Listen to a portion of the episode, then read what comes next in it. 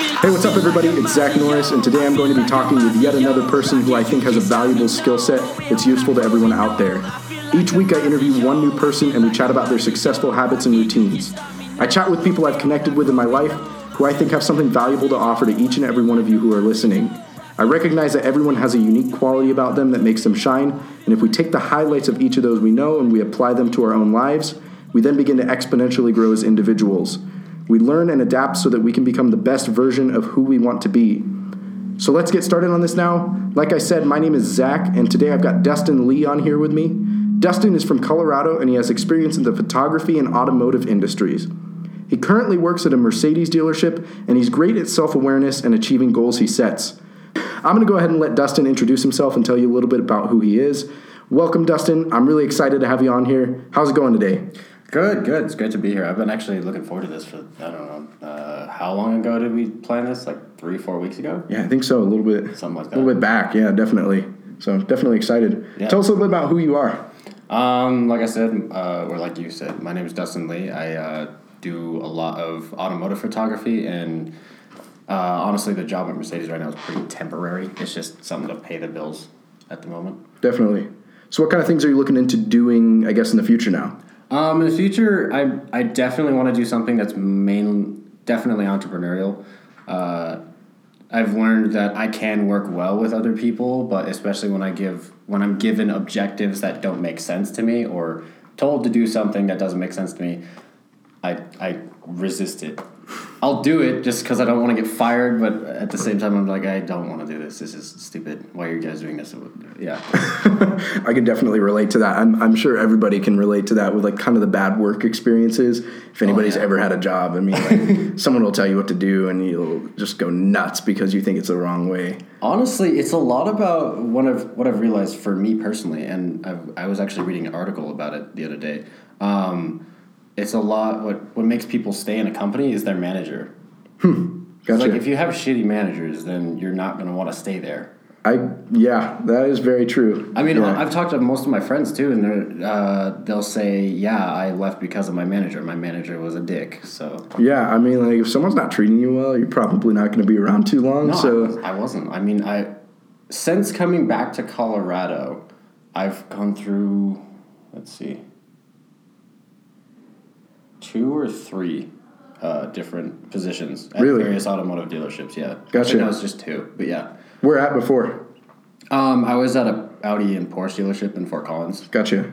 Um, no, and it, I left there. I love the cars there because cars are my main passion. That's just what I do. Um, but I, uh, they honestly do not have their stuff together at all. Like the, yeah, it, it just was a complete shit show. Honestly, What was kind of the last straw that made you leave that? the last straw was when uh, I was responsible for like washing the service cars and doing deliveries when some when a client would buy a car. And um, at one point, I was there alone because the other guy who was supposed to work with me called in, and um, so I had five deliveries to do in the course of like four hours, and each delivery takes about an hour if you want to do it right. Gotcha. And um, then they were constantly sending me service keys as well, and I was basically just punting those because I was told by the owner himself prioritize the sales cars. So then the service was getting mad at me because I wasn't doing the service cars, and I was like, you know what, you can get mad at me all you want. Go talk to the owner if you have an issue. Sounds like a pain. Honestly, at that, I, I kind of lost my temper. Like, norm- normally, I'm really good at keeping my temper under wraps, but that time I just started screaming and yelling, and Wow. it wasn't bad. It wasn't. It wasn't pretty. Oh well. Well, I mean, like you moved on to something different, but I I'm assuming that something like that has helped play into kind of your self awareness and knowing like what you do wrong just from observing others. Yeah, I do try to learn a lot from other people's mistakes, honestly. Gotcha. What's kind of like an example of that that you can think of? Um, a lot of stuff that my buddies do that's really stupid. like, I, I, I don't, different people have different lifestyle choices, and Yeah. I either choose to agree with them or disagree with them, but I don't judge anyone for what they do. Like, I have s- several friends who spend a lot of money on drugs and alcohol. That's just personally not something that I do because I don't I don't know. I just see it as a waste because it, it's very It's temporary. plenty of a waste of money. Yeah. Oh yeah, it's very temporary. I mean, you'll spend forty dollars on some expensive alcohol, flex that quote unquote on Snapchat, and then Yeah, it's right. gone the next day. And it's like, well, that was a waste of forty dollars. Yeah. Right. you totally do something different with it. Yeah, I don't know. It's just different different things for different people, I guess. Getcha. So, what's I guess kind of the next move after you, uh, I, I, as your entrepreneurial venture? What are you trying to do in the future? Do you have any ideas? Anything you're trying to work on, or Honestly, I don't. I'm still unsure as to what I want to do specifically in the entrepreneurial th- thing. I'm, I'm losing my train of thought. Sorry. Um, I I know I probably want to do something in the automotive in- industry and contribute in that environment slash community, whatever you want to call it, because uh, that's that's been my cars have been my passion since I was literally old enough to know what a car was. I was obsessed from the time I probably came out of the womb. I had a billion Matchbox cars and stuff. Like I literally had a, I think it was a five gallon bin, full, just full of Matchbox cars wow? in addition to other things car related so yeah i mean if i can if i can do that uh, and start a business around that that that honestly wouldn't feel like work too often to me Gotcha. Are you thinking a dealership, or are you thinking some something more innovative? honestly either or i mean if i can come up with something that innovates and uh, makes the process within the automotive industry much more efficient uh, like say buying cars online somehow because i feel like eventually it's going to gravitate towards that anyway because that's where Yeah. that's the way everything is going now Everything. Yeah. Um, but or if I, I would love to own a dealership, uh, seems like a fun experience to me. I mean, I've worked for mm, four or five of them now, and I liked it for the most part. It obviously depended on management, but yeah, I liked most all the experiences there. do you have like kind of a favorite type of car or brand? Honestly, mostly German and high end cars. I know I, that's a typical stereotype thing, but German cars are my thing. I love the way they, they handle speed very well because they're built for the uh, what is what's it called? Yeah, the autobahn. Mm, yeah. So I mean, driving M3s and stuff, you can drive them at 120 plus miles an hour, and it feels like nothing. It- yeah, if it, you're so in control and it's so smooth, but I mean, if you hop in my car, it's granted it is a bit old, but it's a Japanese car, and you go over 120, it's like okay, this is a little bit sketchy. You should probably slow down. Are you saying you've been over 120 miles an hour in your car? uh, I approached it in my personal car. I've definitely broken that by a lot in other cars. Allegedly. Allegedly, yes. that was that was in Mexico. We won't talk about that. That's awesome. So you're kind of more into the cars with the uh, high repair prices. Um, yeah, I have. Uh, it's funny working for you. I've noticed for me, even when I worked in retail a little bit, when you work for a company, you either like the product more or you begin to hate it.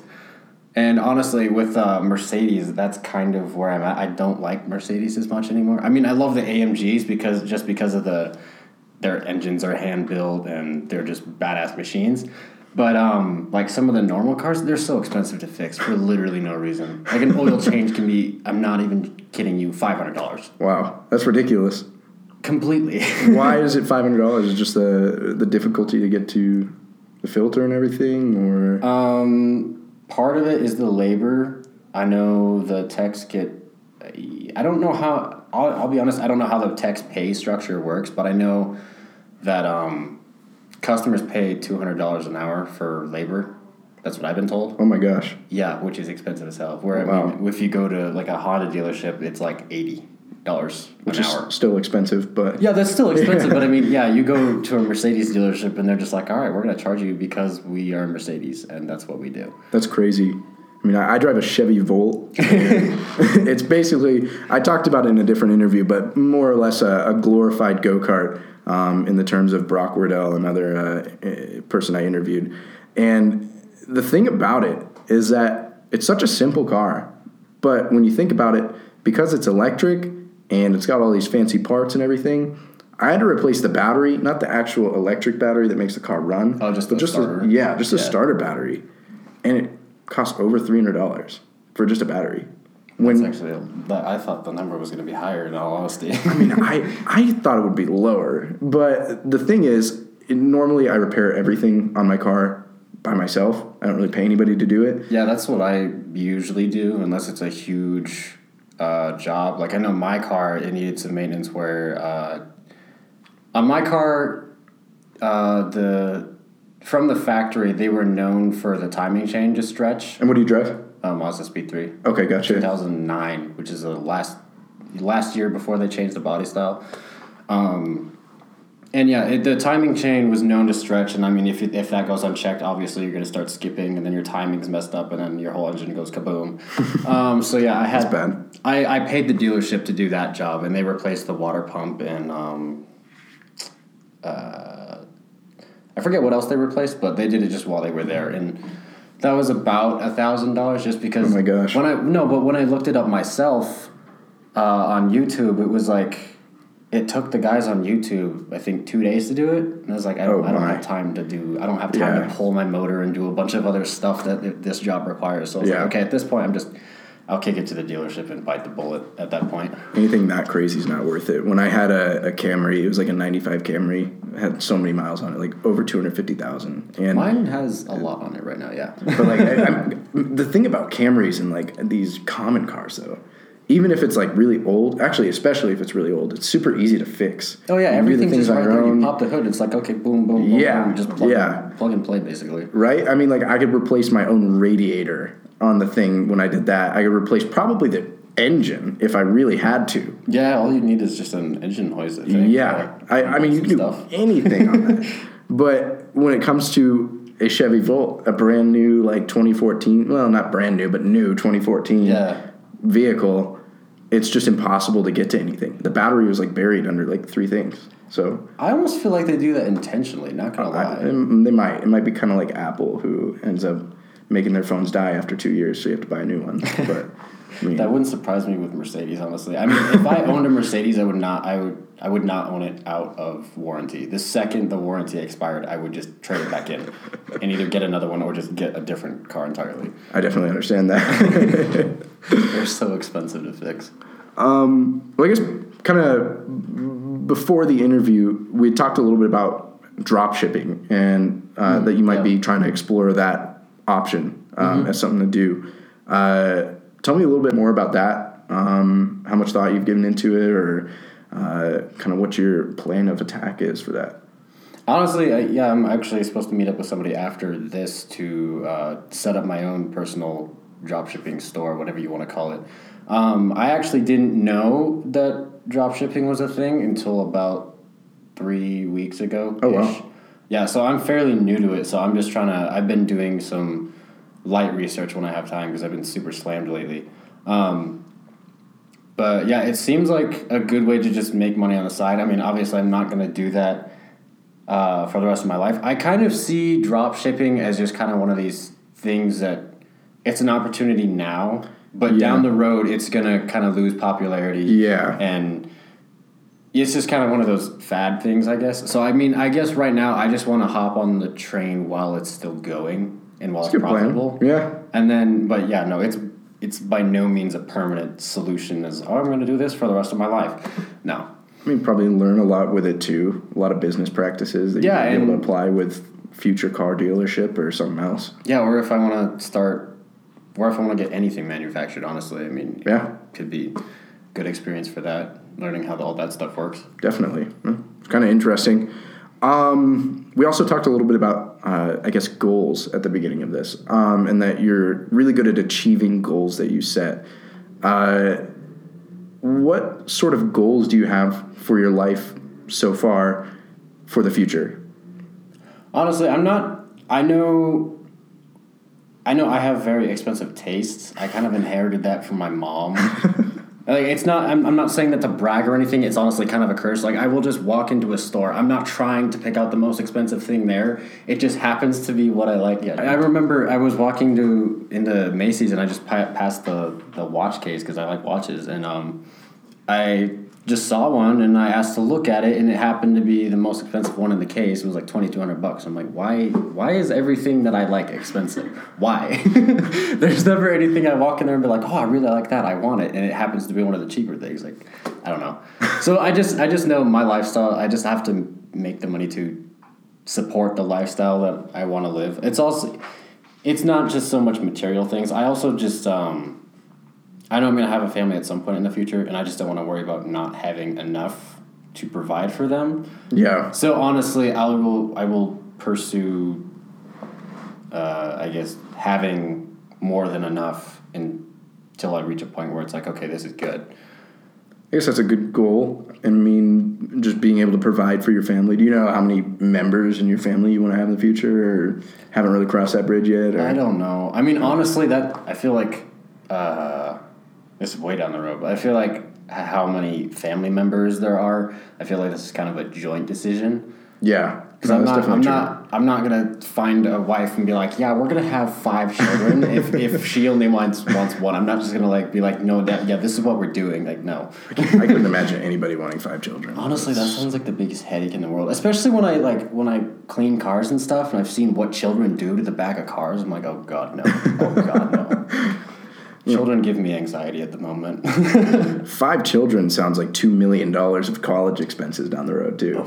no, no, no, no. that, no. It's supposed to go up at, at, like an enormous amount in the next eighteen years. I'm curious about how where I'm curious to see where that will go. Honestly, because I mean I've I've been listening to a lot of uh, Gary Vee's podcast and something he was saying and that I kind of realized oh shit he's right. Um, it's he said like within the next ten years or so the market's gonna com- or the, excuse me the economy is gonna completely collapse because of student debt Yeah, because we've got all these kids who are 50 to sometimes $200,000 in debt and then they get they graduate and they get a job paying maybe 80k a year and then on top of that they go get a, a loan for a car probably like a BMW or something and then they don't make enough near enough money to pay back the loan or the car that they just bought yeah, so eventually, I feel like this. Yeah, that's just gonna get to a point where it's like, okay, we can't physically pay back all of this money that we owe, and there's millions of the same identical case. That's kind of scary. I mean, like, that's terrifying. Yeah. So no, about, you know, But going back to the school thing, I'm interested to see how colleges or in um, those kinds of institutions will be affected brand wise. So I feel like once that happens and everybody realizes, okay, we have all this debt because of school, are they going to maintain or be able to stay alive? I guess I don't know. I'm I'm just curious to see where that will go. Yeah, that'll be interesting.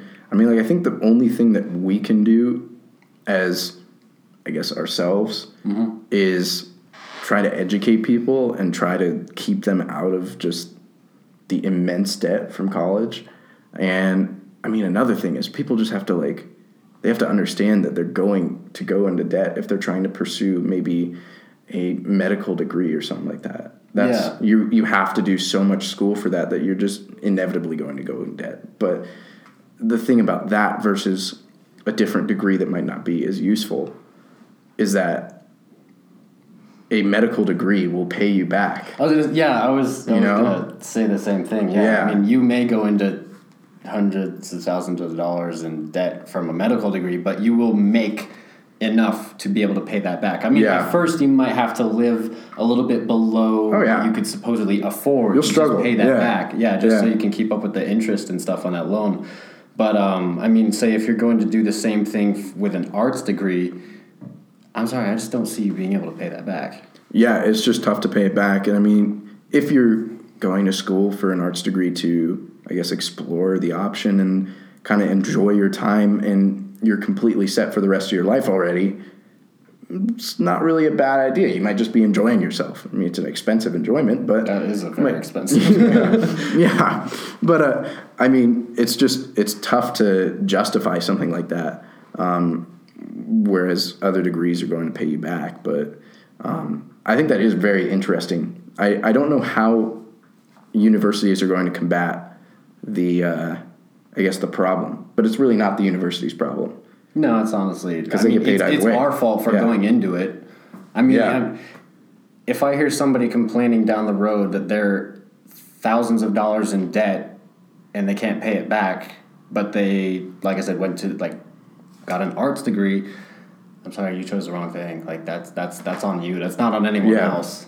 I mean, the other thing with with that in the arts degrees, I mean, uh, with my automotive photography thing, you can learn so much of the artistic side of things on your own.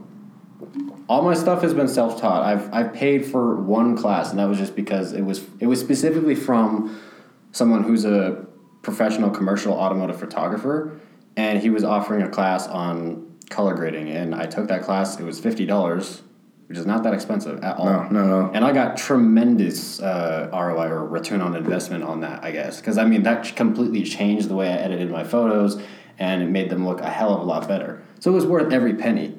But I mean, there's no there's no justification in my mind for going to school for that and having two hundred thousand dollars in debt. I mean, there's a kid I know in Florida who did the same thing, except he went to Ringling College of Art and Design, and he has, like I said, two hundred thousand dollars in debt, and um, like I'm not trying to sound cocky or anything, but like I was getting better results than he was. Yeah. So I'm like, okay, where's the value in that specific education? I feel like a lot of this stuff you can learn on your own without amassing a ton of debt for no reason, basically. It's a very good point. I mean, do you get paid for editing or photos that you do? Yeah, I do Every now. in a while? Gotcha. I, I held off on that at first just because it was to the point where I was happy with my work and I was like, okay, this is worth charging people. Like at first when I was a amateur and I had no idea what I was doing, I was just doing it. I was just doing photo shoots for free because I was like, okay, I just need practice and experience. Gets the word out too. Yeah. you know? But I mean, definitely getting paid for that. I, I'm sure there's jobs that you get paid more than your initial investment for just the photos, the photo shoot and the editing. Yeah, there's a lot of people who get um, like the guy that I bought the course from. I'm pretty sure. Yeah, I'm pretty sure that's just what he does. He travels around all over the place, and he does um, commercial work for Lexus, Lamborghini, BMW, all kinds of different brands. He's really good. Um, his name's Pepper Yandell. Okay, Yeah, he's super super good. interesting. So you got like an Instagram or something like that? Hmm? Yeah, his Instagram's Pepper Yandell. I'll definitely have to check that out later. Pepper Yandell. Yeah, he's he's super good at what he does. Gotcha. And I'll definitely leave a link to your Instagram in the description as well if people want to go ahead and look at your work. If Oh, okay. Yeah, thank you. Yeah, yeah, for sure. One thing I will say is I don't really understand why people are so obsessed with uh, their followers on Instagram and stuff. Yeah. I'll be honest, I I couldn't care less about it. I post every once in a while. I post super super uh, like I post semi often on my photography one just because that's where I have more work. But on my personal Yeah. one, I post like once every three weeks, and I could care less how many people like it. I just kind of throw it up there. and like, all right, whatever. But I, I know some people that like if they don't get they'll they'll post a picture, and if they don't get the uh, amount of likes that they're happy with within like the first hour or so, they'll just take it down and then like reanalyze what they did as a caption or whatever, and then throw it back up. But I'm like, why are you devoting so much time and effort to this? It's not your job. Yeah. It's you're not making money off of it. I don't. I just you're an. Instagram model, I mean, Okay, but that's That's a different story. case. That's a Yeah. completely different story. what's your opinion on Instagram models doing that? Honestly, like if that's your profession and that's what you do to make a living, by all means, do whatever you need to Maintain the image? Yeah, maintain Yeah. the image, be as successful as possible. But I mean, uh, it's that's also they're doing it because it makes them money. Other, uh, these other people is just because they care way too much about other people's opinions of what they're doing. Yeah. I think you should care about your appearance to others, but you shouldn't overly care about it. Yeah, no, I'm not saying like you should just be like if you snort cocaine or whatever, that's your lifestyle. But I mean, I like I wouldn't be posting that all over social media because that's not. Eh, Yeah. that's not something that that's frowned upon in society right now. It's pretty but, frowned so upon, I mean, yeah. there's there's certain filters that you probably shouldn't post on your Instagram anyway. But I mean, that's your personal choice. It's it's whatever you want to do. Yeah, that's definitely understandable. I mean, like if if you want to snort cocaine and you want to post that to your Instagram, I mean, by all means post it, but uh, it won't be getting a like from me. You might have to take it down because your image is going to be a little uh, a little soiled, I guess. But uh, so a little bit back in the interview, you said something about like when you came back to Colorado after moving back to Colorado. Um, what did you do? I guess in that time that you weren't in Colorado, where were you and what were you up to? Okay, so after I graduated high school, which was 2016, um, July after that, uh, my whole family moved to Florida, and we were originally going to be there permanently. Um, so I was my plan down there was to go to school and whatnot. When I got down there, I was doing research, and I did not end up going to school down there immediately. I was going to take a gap year. So during that time, I just worked because out of state tuition was literally four times more expensive than in state. Wow. So I was like, yeah, I'll just if I'm going to be staying here permanently, I'll just wait for residency. Yeah. So I just worked the whole time, and um, I actually worked for another BMW dealership down there, and that place that was honestly my favorite job. There were so many memories from that job that I will cherish for the rest of my life. That was a really fun job. What made them, I guess, better than the other jobs you've had? Honestly, the people. People. I got to do a lot of really cool stuff, um, and my manager, I actually became really good friends with him, and I'm pretty like him and I tag each, each other and stuff on Facebook all the time, even though it like I haven't seen him in probably six or seven months. But yeah, I mean it. There, there it was just there was just a lot of really cool people. There was occasionally one or two people that would get on my nerves, but they weren't. It wasn't anyone that I absolutely could not stand. I guess that's understandable. What What do you think made that culture there? Do you think it was the manager? Do you think it was just the people who were hired?